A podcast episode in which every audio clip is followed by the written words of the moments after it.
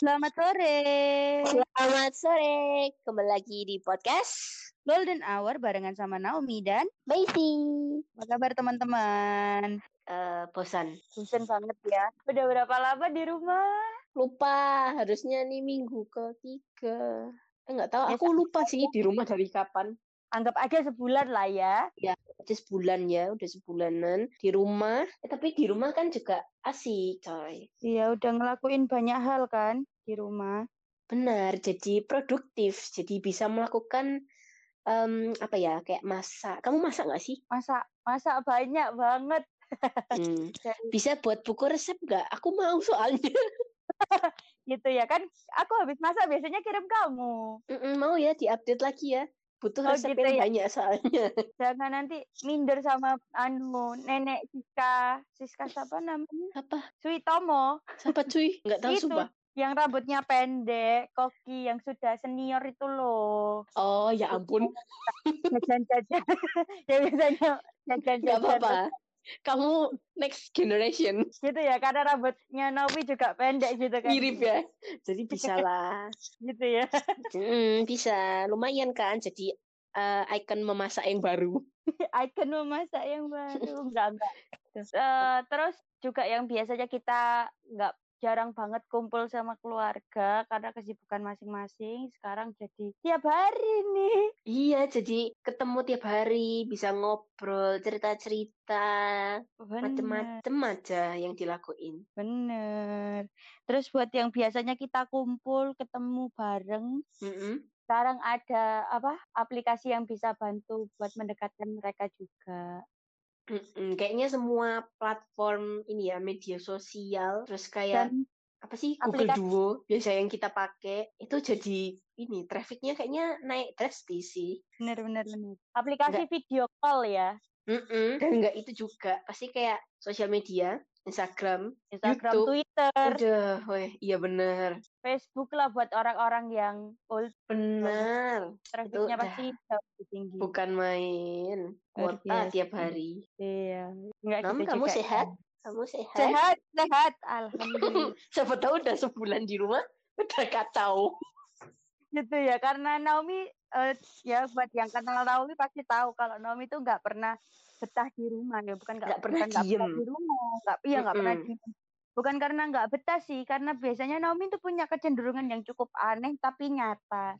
Jadi kalau yang tahu Naomi biasanya kalau Naomi udah keluar rumah, pasti pulangnya susah. Pasti pulangnya malam, malam banget sekalian. Malam banget sekalian. Karena apa? Sekali diselesain di luar udah diselesain dulu aja, ntar kalau udah di rumah udah pernah pulang oh. eh pernah nggak pulang nggak kamu? Pernah, tapi itu kegiatan kampus coy. Oh gitu. Oh, tapi oh, yang pa- yang pasti tetap ngabarin orang rumah lah ya. Ngabarin lah. Eh, kamu tapi kalau pulang malam gitu kan naik motor ya ke oh, rumah. Uh. Pernah ini nggak sih kayak digodain bapak-bapak atau siapa gitu dipanggil-panggil? Wah, kalau malam-malam sih jujur nggak pernah sih. Enggak ya? Ini nggak apa-apa sih, bagus deh, untung. Karena biasanya nyetirnya ngebut, coy. Kayak karena udah malam. Udah malam.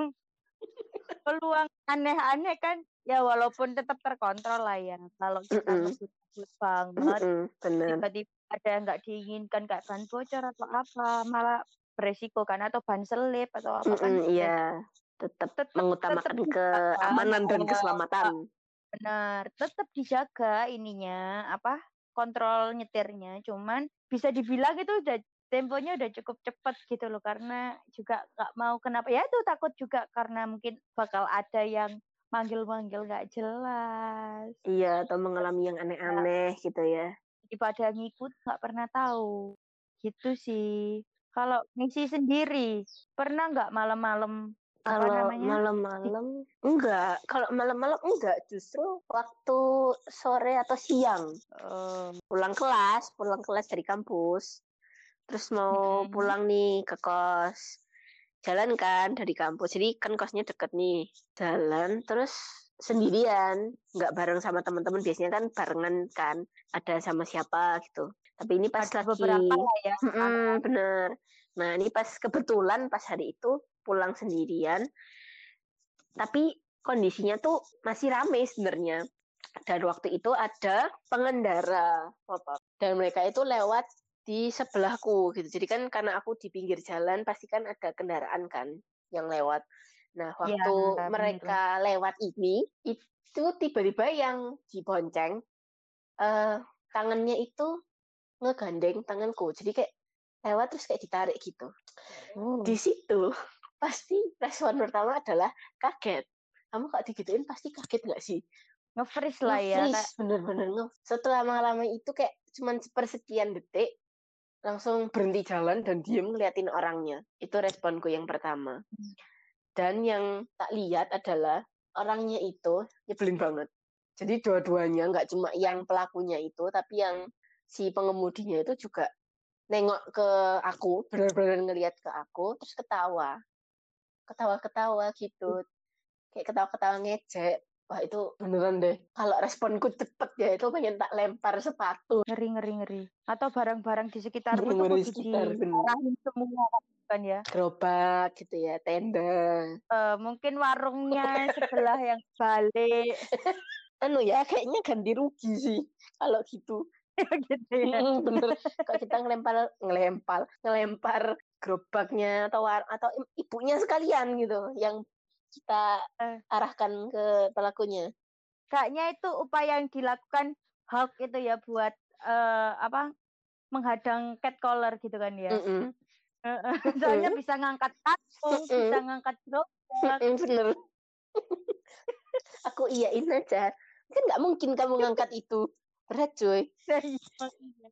Tapi ngomong-ngomong Naomi juga pernah loh. Nah, pernah tapi kan. Juga hari. Oh, oke. Okay.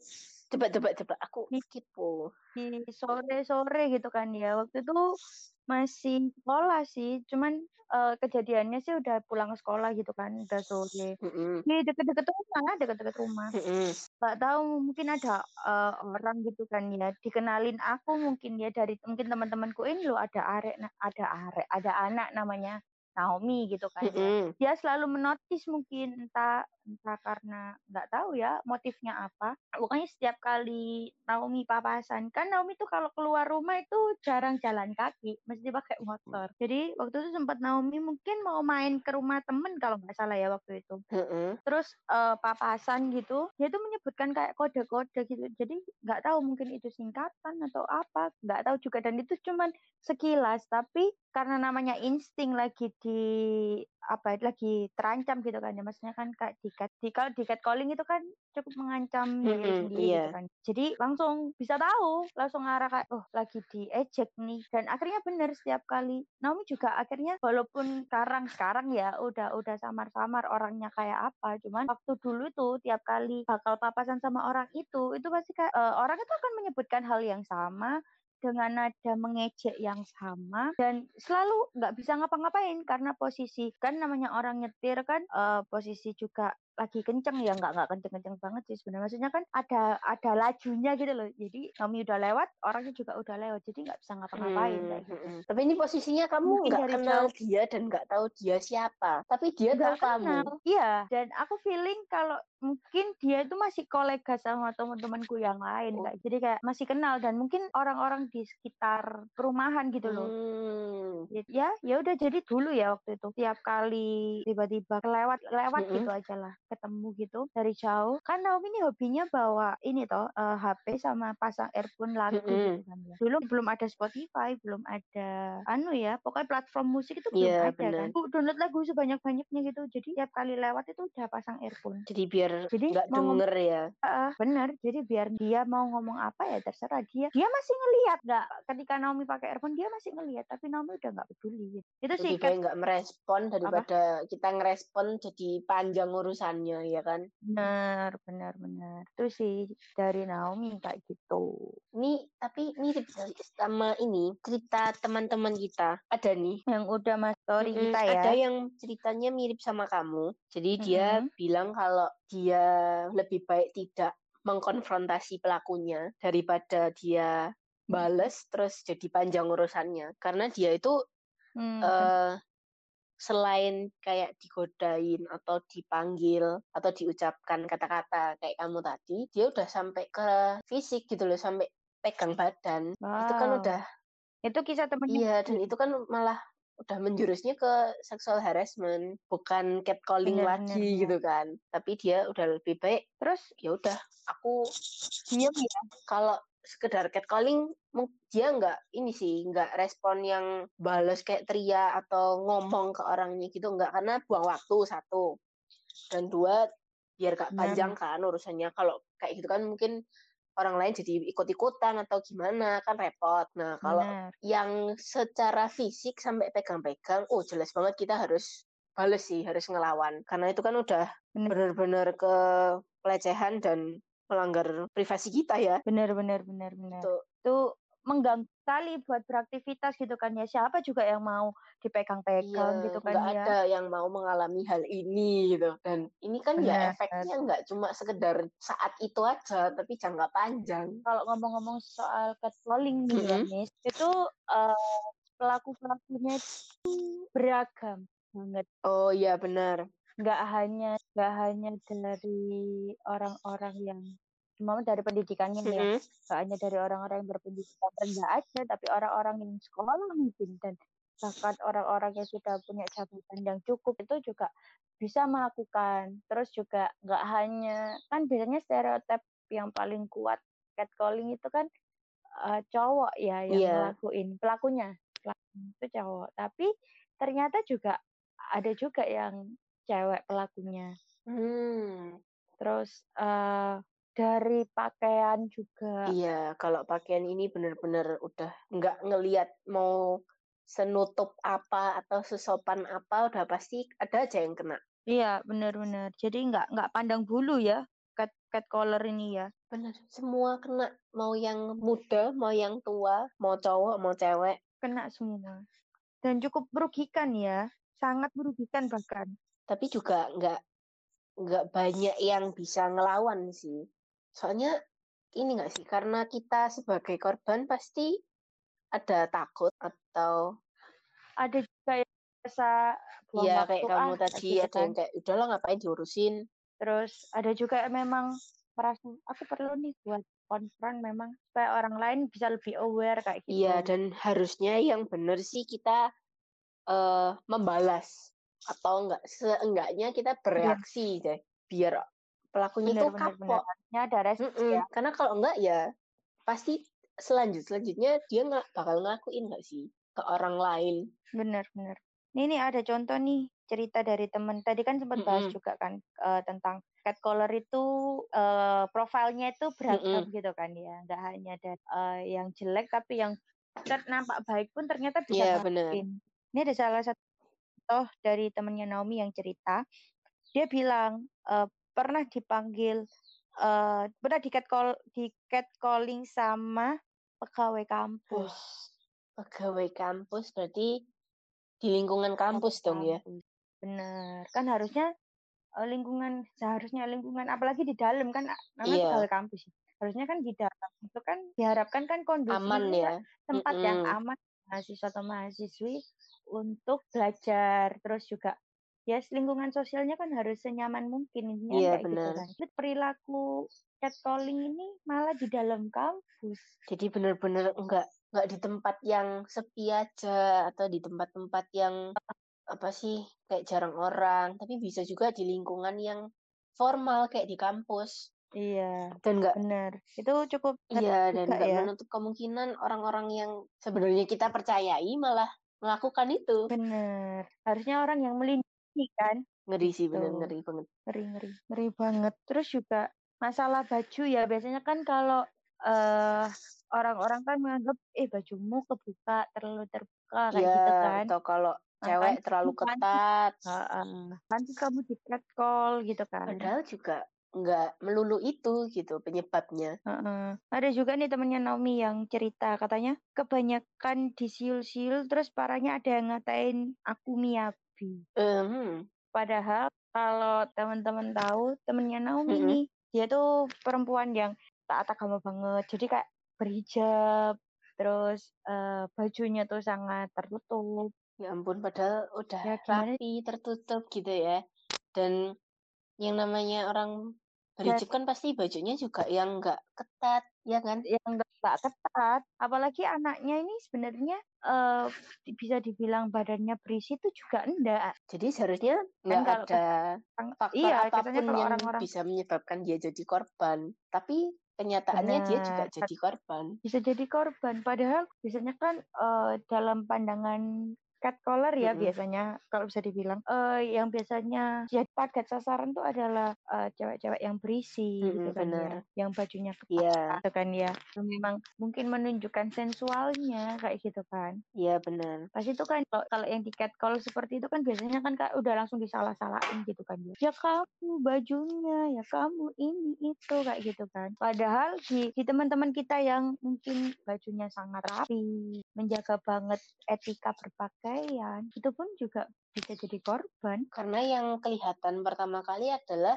penampilan. Jadi yang bisa dikomentarin adalah penampilan kita mau serapi atau setertutup apapun itu. Itu yang ngerinya. Mm-hmm. Ngeri ya dan sih. Kalau apa ya? Kalau menurutku sih pelaku-pelaku ini pasti kayak punya bayangan sendiri gitu loh. Makanya dia bisa apa ya? Istilahnya melakukan catcalling ini ke sasarannya dia karena dia tuh udah punya bayangan tentang sosok atau figur cewek ya nggak sih yang udah udah ada konstruksi sendiri ya yeah. di pikirannya oh cewek ideal iya yeah, atau cowok yang idealnya dia tuh gimana dan ketika ada orang yang kelihatannya oh mungkin dia nggak bakal bales nih dia bisa ngelakuin itu iya yeah, karena dia merasa punya power lebih iya yeah, gitu benar kan, ya? Karena itu jeleknya ngerasa punya power lebih jadi dia ngerasa kayak fine fine aja aku ngelakuin ini padahal kalau dibales belum tentu dia merasa seperti itu benar-benar biasanya kecenderungannya kan cowok kira-kira ada nggak sih Uh, pelaku catcalling ini jenis kelaminnya perempuan gitu?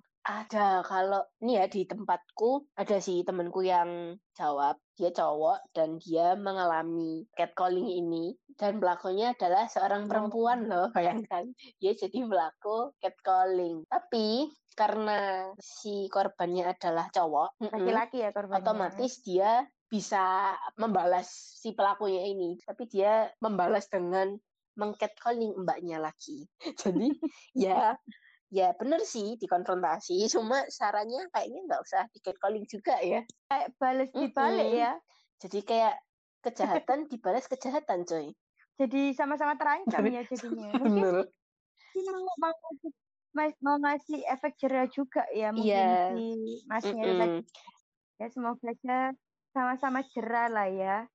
Mungkin masnya itu bisa dapat hikmah bahwa Uh, bukan, bukan karena dia cowok terus dia nggak bakal di catcall terus mungkin buat mbaknya juga kapok ya pelajaran jadinya. Juga kalau meng, iya, meng-catcall orang iya karena apalagi nggak ada untungnya kan apa sih malah bahkan ngerugiin mm-hmm. kan uh, rata-rata dari teman-teman Naomi yang masuk gitu ya cerita itu bertanya tentang pendapat tentang catcalling itu mereka merasa sangat-sangat terganggu gitu merasa privacy mereka ter apa ya walaupun itu hanya biasanya kan kalau catcalling kan nggak mungkin mm-hmm. itu cukup mengganggu dan cukup cukup men-trigger lah istilahnya kayak gitu. Sama sih di tempatku juga banyak yang menjawab kayak gitu karena efeknya adalah kita jadi risih terus merasa kayak menjijikkan deh perilaku kayak gitu tuh nggak pantas lah dan bahkan menambah insecure seseorang ya, gitu kan ya benar kita jadi mikirnya yang macam-macam padahal nggak ada yang salah sebenarnya iya menurunkan apa kepercayaan diri juga ya, bisa gitu bener. Kan ya. Tuh, apa yang salah ya dari aku padahal ya nggak ada yang salah, cuman orang itu aja jahat ke kita gitu loh. Ini Naomi ada cerita juga sih dari salah seorang teman yang mem, apa punya pengalaman yang cukup buruk sebenarnya tentang catcaller ini. Dia cur, cerita banyak boleh nih. Coba. Jadi Naomi mau ceritain pengalamannya dia supaya jadi warning juga buat teman-teman ya, gitu boleh. Kan ya. Naomi mau cerita salah satu temannya Naomi yang cerita via direct message ya. Dia cerita mm-hmm. banyak lah tentang pengalamannya dia yang ngaku temannya Naomi ini ngaku kalau sering ini sih dapat perlakuan catcalling yang nggak mengenakan kayak gitu kan, bahkan mengarah mm-hmm. ke social harassment.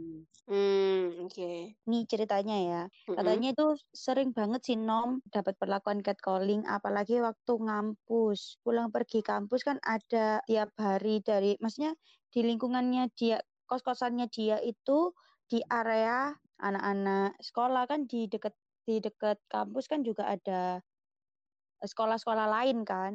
Ada mm-hmm, tempat bener. sekolah, terus juga ada mungkin rumah-rumah warga dan juga ada tempat-tempat umum lain kayak mungkin bengkel atau warung kayak gitu kan, yang yang selalu yeah. di temennya Naomi kan. Yang rame gitu ya lingkungannya. Uh, kayak gitu. Uh, dia cerita pernah ada bapak-bapak yang melakukan catcalling itu posisi membonceng istrinya. Mm-hmm. Jadi temennya Naomi ini lagi jalan, terus bapak-bapak ini lagi sama suami dan anaknya kalau nggak salah. Oh iya, ada sama anaknya. Istri. Istri dan anak. Jadi lengkap gitu loh, bertiga lah anggapannya. Mm-hmm. Posisi lewat gitu, gitu. Terus sampai kedipin mata bahkan, nggak cuman dengan verbal tapi juga non verbalnya juga main loh ya. Padahal lalu, sama keluarga ya. Catcaller itu kan biasanya uh, sendiri atau sama temennya gitu kan ya. Iya benar. Ini sama keluarga inti bro, gigi sekali. Dan bro. Itu hmm. manggil gitu, kayak ngomong ya, gitu. Manggil. Oh, wow. Sama temennya Naomi langsung dikonfronsi. Dia langsung teriak. Mungkin kak, ya memang anaknya ini cukup berani juga ya. Kita apresiasi banget karena nggak nggak semua orang kayak kamu, intinya kayak gitu. Dia bilang gini, dia sampai teriak. Bu, itu suaminya genit banget kedipin saya tadi. Itu teriak dengan lantang. Kan posisi si bapak kan di motor kan. Jadi harus keras kan suaranya. Iya benar. Bilang, itu bu, suamimu gatel. Istilahnya kayak gitu. Hmm, terus gimana responnya? Diliatin orang-orang dia. Dan si istrinya itu maksudnya? Enggak, dia nggak cerita uh, respon tentang istrinya. Tapi hmm, dia okay. dilihat orang-orang sekitarnya gitu loh. Wow. Jadi yang, jadi yang berespon tuh malah orang-orang sekitarnya dia.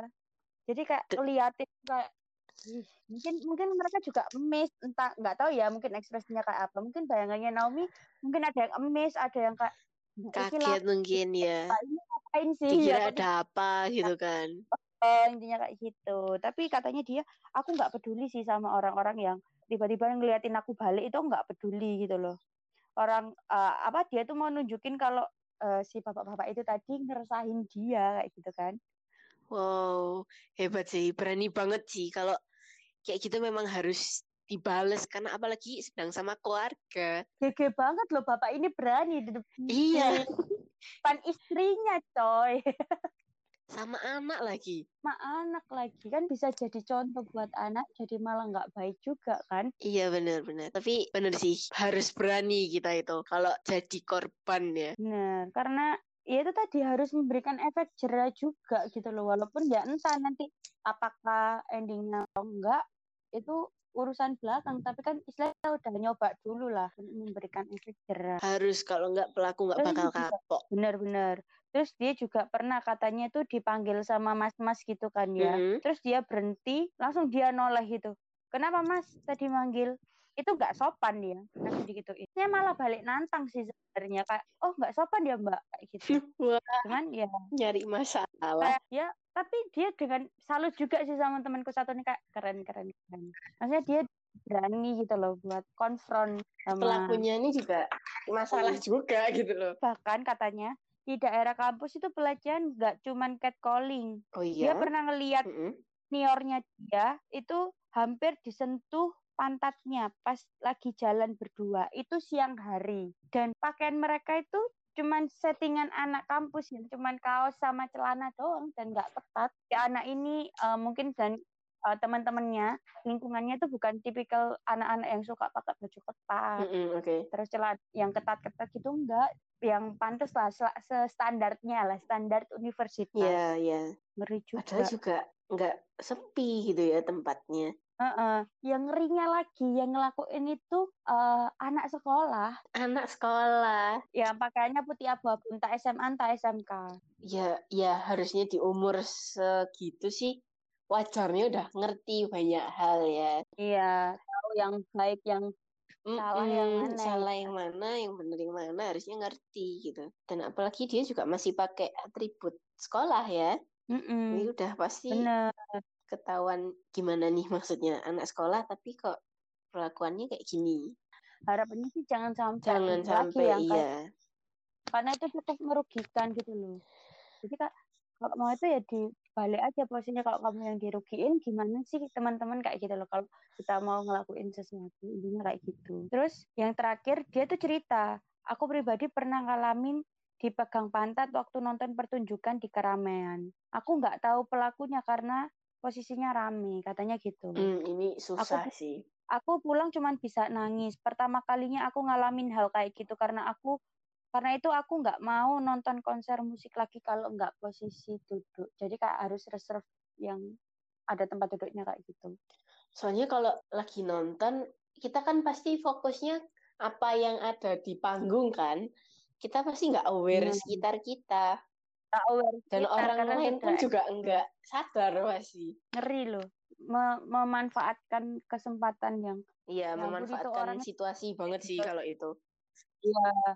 Padahal orang tuh pengen enjoy, pengen nonton dengan tenang kayak gitu kan. Iya, ya. Jadi terus ter- merasa terganggu gitu kan. Ngeri sih. Tapi cukup salut dengan temennya Naomi satu ini karena berani mengkonfrontasi ini ya, pelaku mm-hmm. ya. Pengalaman dari temennya Naomi ini bisa dicontoh walaupun mungkin menurut teman-teman kayak, alah digertak itu apa sih untungnya kayak gitu kan. Tapi secara nggak sadar upaya kita untuk menggertak si catcaller itu adalah upaya buat menak- mengalahkan rasa takut. Karena cewek itu umumnya suka nggak berani ngelawan. Benar. Ya, melawan ketakutan sendiri. Dan kedua, ya tetap apa ya kan, kadang tuh ada yang orang cuman lempar iseng gitu loh. Jadi kalau dikertak balik kan pasti kayak juga takut gitu. Mm-hmm. Jadi kayak ya ada nilai plus masing-masing ya dari ini tadi. Dia mengkonfront pelaku. Tapi ya kalau kamu merasa, ini saran sih, kalau ini saranku pribadi, kalau memang mau mengkonfrontasi, juga lihat situasi diri ya gitu. Sama situasi lingkungan gitu. Kalau selasa uh, catcaller-nya tuh sangat mengancam, lebih baik kamu langsung lari atau cari pertolongan. Iya, gitu. Ke tempat yang lebih rame dan nyari orang yang sekiranya bisa bantu kamu. Mm-mm, kayak gitu. Tapi kalau kamu merasa kamu bisa handle, that's okay. Balas aja kalau merasa bisa. Balas. Kalau merasa bisa, balas aja. Mungkin ada cerita menarik dari teman-temannya Messi? Mayoritas sih ceritanya kurang lebih sama. Mereka mengalami hal yang tidak mengenakan itu di tempat yang ramai gitu. Ada satu temanku yang cerita waktu dia kuliah di Jakarta.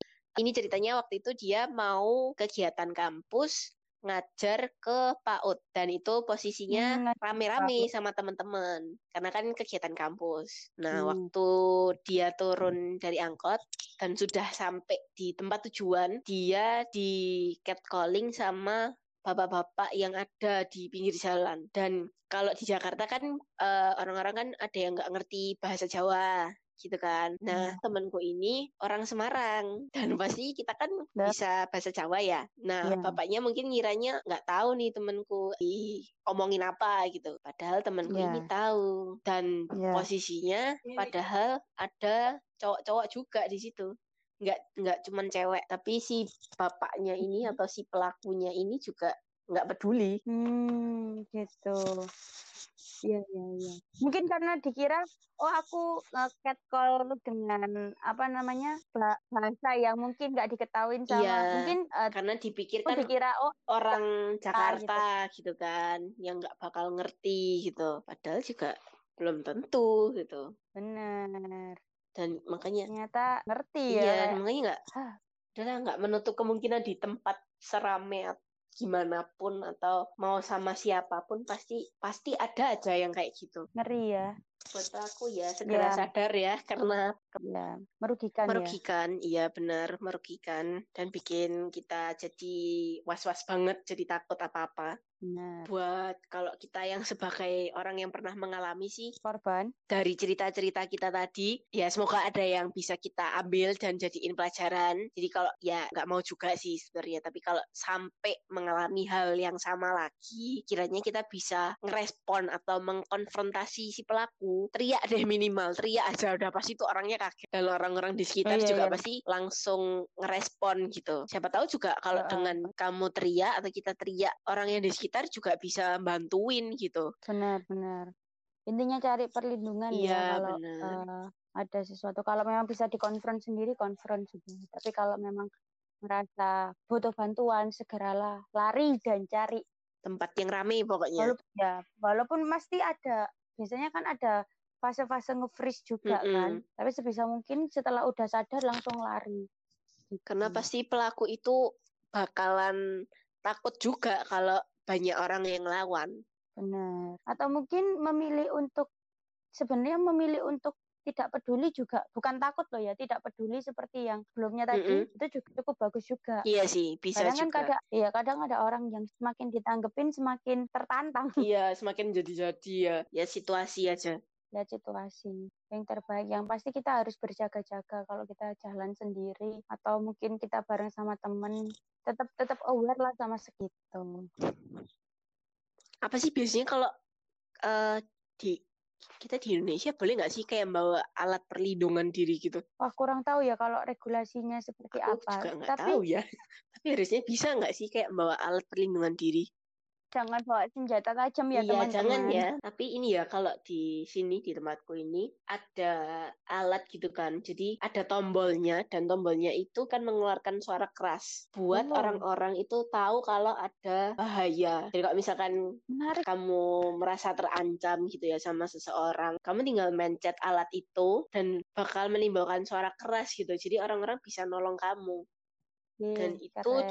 Dijual daripada bawa senjata tajam kan. Benar, benar, benar. Mengurangi mm-hmm. ya. Kalau Naomi sendiri pernah lihatnya sih ada kayak apa ya, listrik tegangan kecil mungkin dia. Oh ini apa sih namanya? Apa sih namanya? Apa ya itu namanya?